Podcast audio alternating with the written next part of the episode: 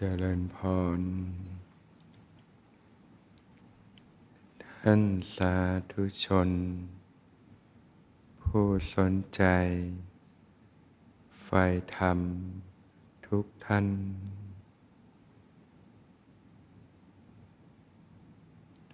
ก่อนที่จะเข้าสู่ช่วงของการฝึกปฏิบัติ ก็จะตอบคำถามก่อน น้อมกราบขอบพระคุณท่านพระอาจารย์ในความเมตตาต่อท่านสาธุชนทางบ้านเจ้าค่ะคำถาม โยมขอสอบถามท่านพระอาจารย์เจ้าค่ะ การที่เราเริ่มเห็นอารมณ์ของตนเองเกิดขึ้นสลับไปมา จากการกระทบทางหูตา พอเราเห็นเราก็เริ่มรู้จักอารมณ์ แล้วเราก็ควบคุมมันได้บอกตัวเองได้ สภาวะนี้ที่เกิดขึ้นเป็นสภาวะธรรมแบบไหนเจ้าคะก็คือเริ่มมีสตินะรู้เท่าทันจิตใจนั่นเองนะจิตที่ปรุงขึ้นมาเป็นความนึกคิดนะเป็นอารมณ์ความรู้สึกต่างๆเนี่ยเมื่อเราฝึกปฏิบัติไปมีสติรู้เท่าทันนะนะก็สามารถรู้เท่าทันจิตใจได้นะ จากนั้นก็จะได้เห็นนะเหตุที่ทำให้ความรู้สึกต่างๆ ผุดขึ้นก็ดีนะรู้วิธีจะละอารมณ์ความรู้สึกต่างๆ ก็ดีนะเรียกว่าวิธีการพลิกจิตนะจากจิตที่เป็นอกุศลก็พลิกให้เป็นกุศลได้นะนะก็เป็นการฝึก นะพัฒนาสติโดยลำดับนั่นเองนะ ก็ให้ฝึกฝนต่อไปนะกาบเรียนสอบถามท่านพระอาจารย์เจ้าค่ะ ว่าในช่วงแผ่เมตตาโยมเห็นเป็นแสงระยิบระยับ เต็มทั่วบรรยากาศนั้น ๆ แสงเหล่านั้นคืออะไรเจ้าคะเห็นบ่อยๆ เจ้าค่ะ ก็เป็นสิ่งที่รู้สึกได้นะ ก็ไม่ได้ต้องไปสำคัญมั่นหมายว่าคืออะไรหรอก เราก็แค่รู้สึกได้รับรู้ได้นะนะก็แค่รู้แค่รู้สึกนั่นเองนะ ไม่ต้องไปสำคัญมั่นหมายอะไรนะ ไม่งั้นมันจะปรุงแต่งไปเป็นสิ่งต่างๆไปนะเราก็แค่รับรู้รับทราบ สภาวะอาการต่างๆที่เกิดขึ้นก็แค่รู้แค่รู้สึกนั่นเอง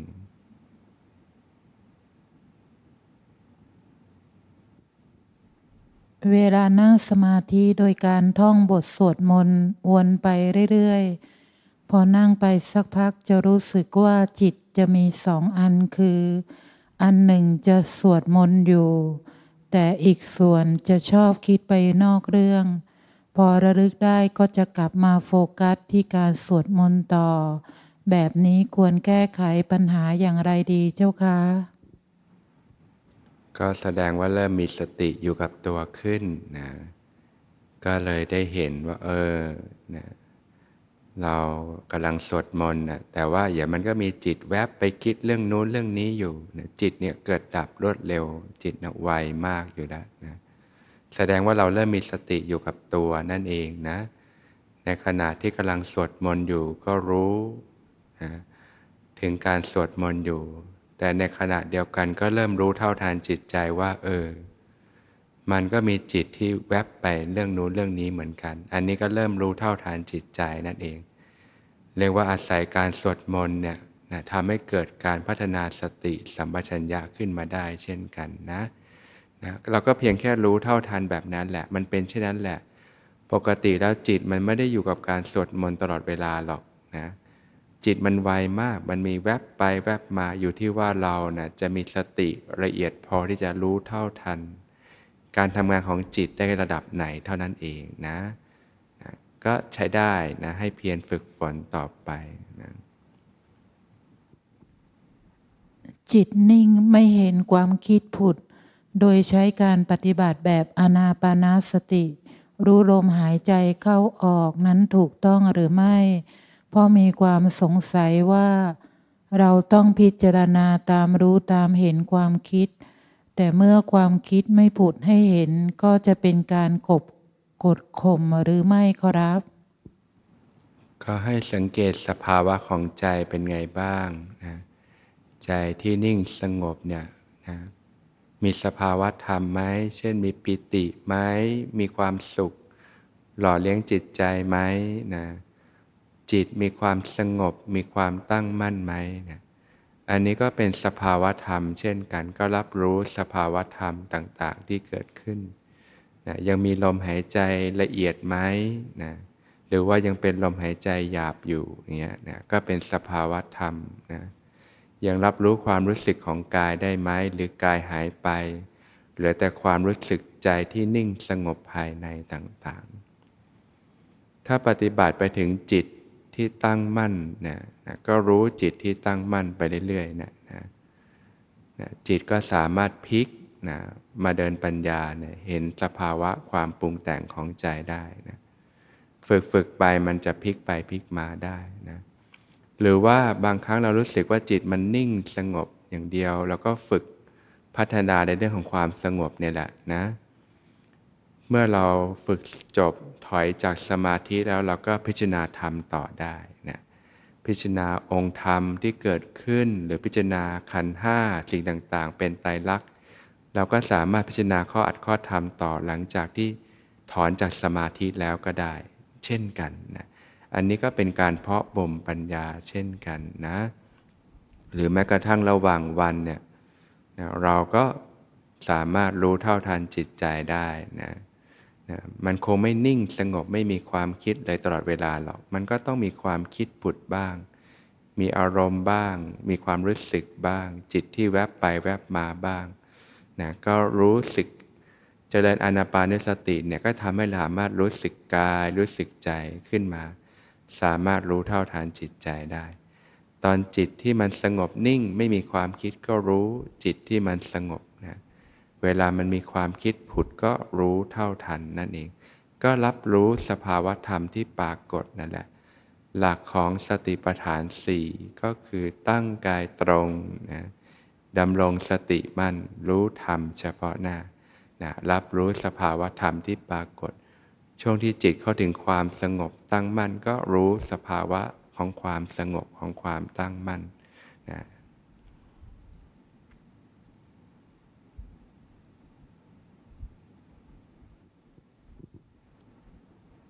การทำสมาธิต้องมีพระอาจารย์กำกับไหมครับ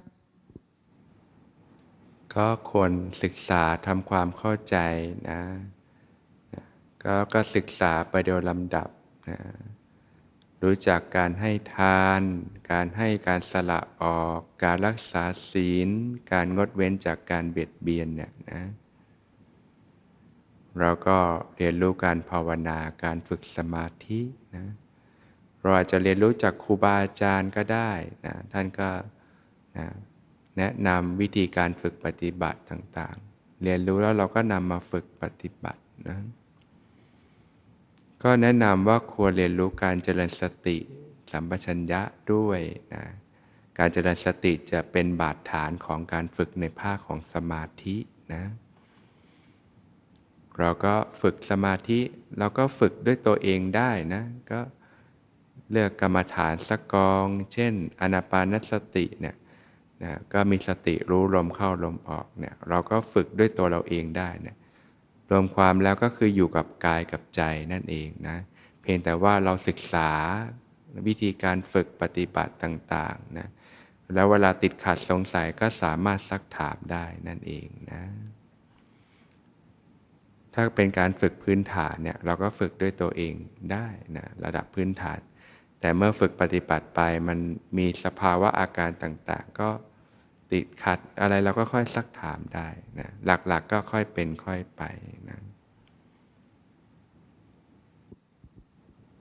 โยมขอรบกวนสอบถามปัญหาที่เกิดจากการนั่งสมาธิแล้วไม่เคยถอนสมาธิ แต่ออกจากสมาธิทันทีทำให้ตอนนี้มีอาการหนักหน่วง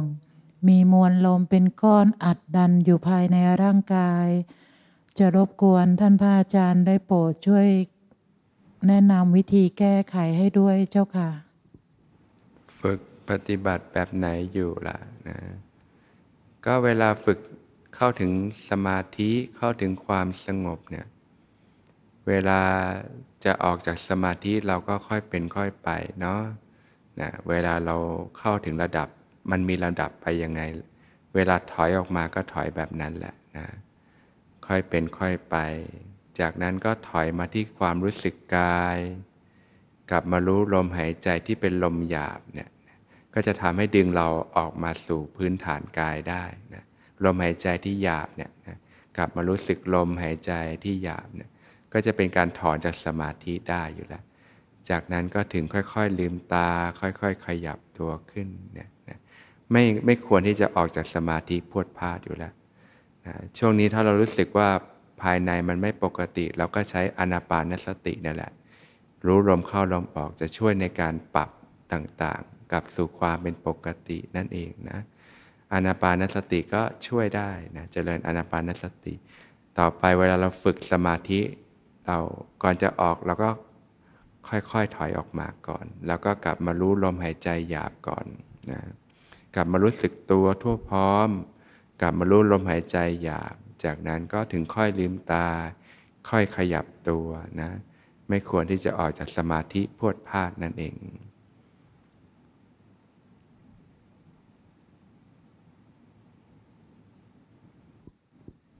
ฝืนใจตัวเองมันทุกข์จริง ๆ นะครับ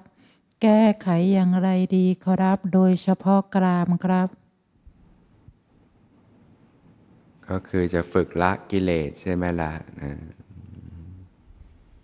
การฝืนใจมันก็ขึ้นอยู่กับว่า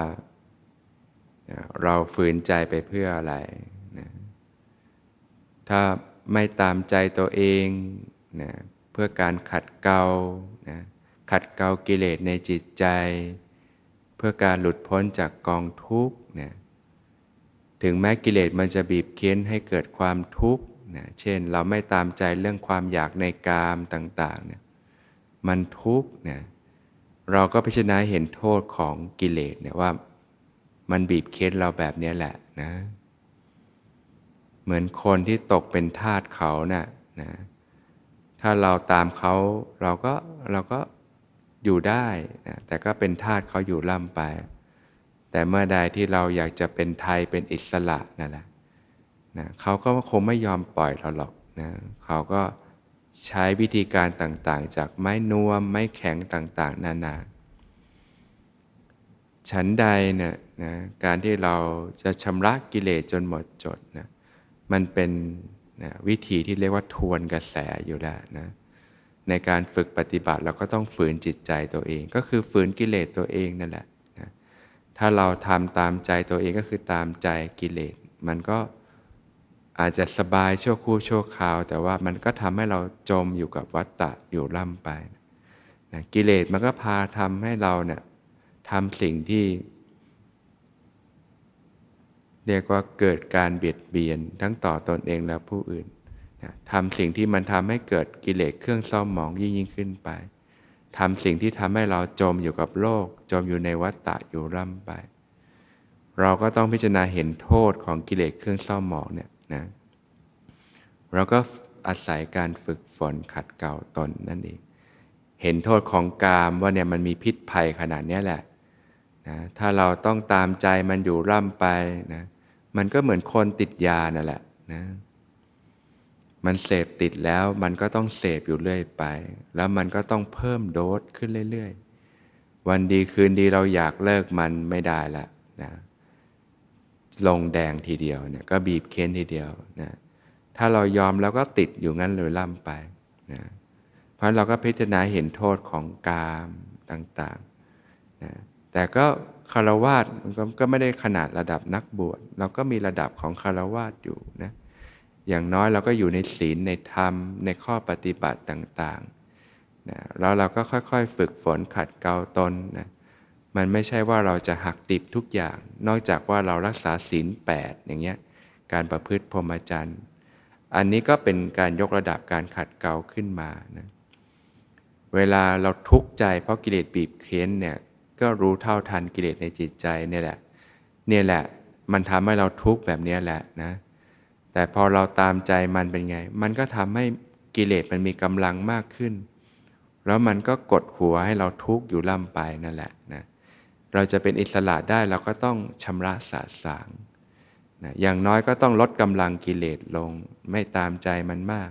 นะค่อยๆ ฝึกฝนขัดเกลาไปโดยลำดับลำดา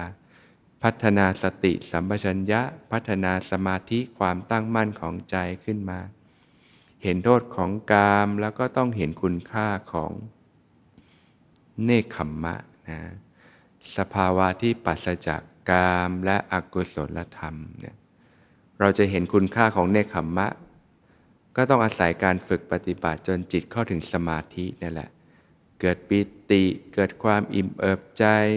กายเบาจิตเบา เกิดความสุขที่ปาณีตเกิดความสงบ เกิดอุเบกขาความเป็นกลางของจิตนะพอเข้าถึงสภาวะของเนคขมมะมาก ๆเนี่ยใจมันจะน้อมไปในเนคขมมะเองนะ จากปกติใจมันก็หิวอารมณ์อยู่แล้ว มันไปเสพอารมณ์ต่างๆ ในโลก โดยเฉพาะกามคุณอารมณ์ต่าง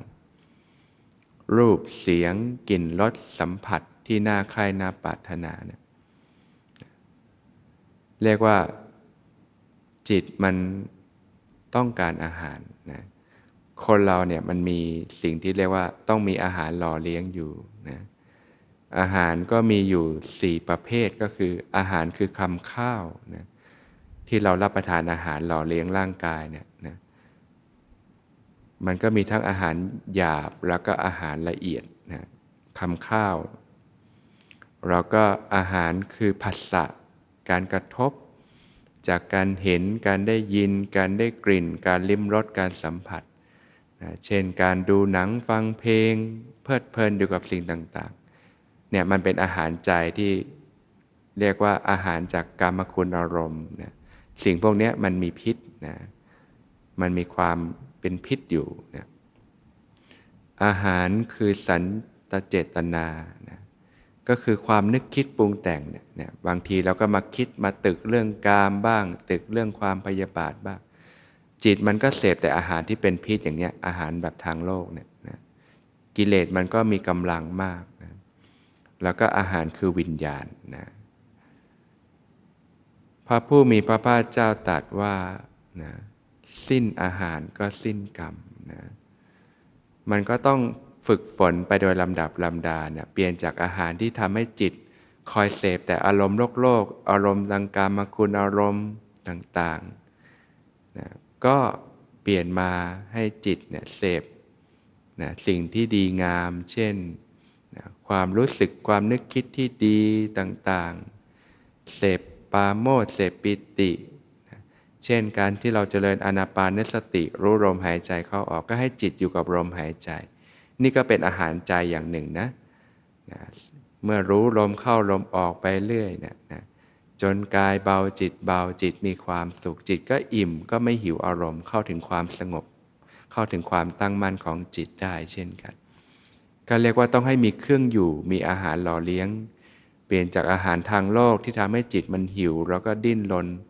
คอยที่จะไปเสพอารมณ์ต่างๆ เสพอารมณ์ทางกามคุณอารมณ์ก็มาใช้อารมณ์กรรมฐานเป็นเครื่องหล่อเลี้ยงของจิต เป็นเครื่องอยู่ของจิตนั่นเองนะ โดยเฉพาะถ้าเราฝึกไปจนเกิดปิติเกิดความสุขเนี่ย จิตมีเครื่องอยู่ที่เรียกว่าวิหารธรรมเนี่ยจิตก็สงบระงับนะการฝึกฝนขัดเกลาตนก็จะทำให้เรามีกำลังขึ้น จิตก็ดิ้นน้อยลงต่างๆ เรียกว่านอกจากการไม่ฝืนใจ การฝืนใจตัวเองคือการไม่ตามใจกิเลสแล้วเนี่ยเราต้องอาศัยภาคการฝึกปฏิบัติทั้งสติสัมปชัญญะ เราก็สมาธิเนี่ยควบคู่กันไปด้วยนะ ยิ่งถ้าเราฝึกจนเข้าถึงความสงบตั้งมั่นได้ดี มันจะมีกำลังทางด้านของธรรมเนี่ยนะให้เราเนี่ยมีกำลังที่จะแล้วก็มีสติปัญญาที่จะฝึกฝนขัดเกลาตนเองให้ยิ่งขึ้นไปได้นะแต่ถ้าไม่มีสมาธิหล่อเลี้ยงบางทีมันก็ยากนะก็ต้องอาศัยกำลังใจ อาศัยปัญญาเห็นคุณค่าของการฝึกฝนขัดเกลาตน เห็นคุณค่าของการรักษาศีล เห็นคุณค่าของการ ขัดเกลาตน การไม่ตามใจตนเองนะการการฝืนใจตนเองต่างๆ ก็ต้องใช้โยนิโสมนสิการควบคู่กันไปนะเราก็ต้องฝึกปฏิบัติภาวนาเนี่ยแหละนะถ้าเริ่มเกิดสภาวะธรรมจิตสงบเนี่ยจะมีกำลังใจนะในการปฏิบัตินั่นเองนะ เพราะฉะนั้นก็ค่อยๆเรียนรู้ฝึกหัดไป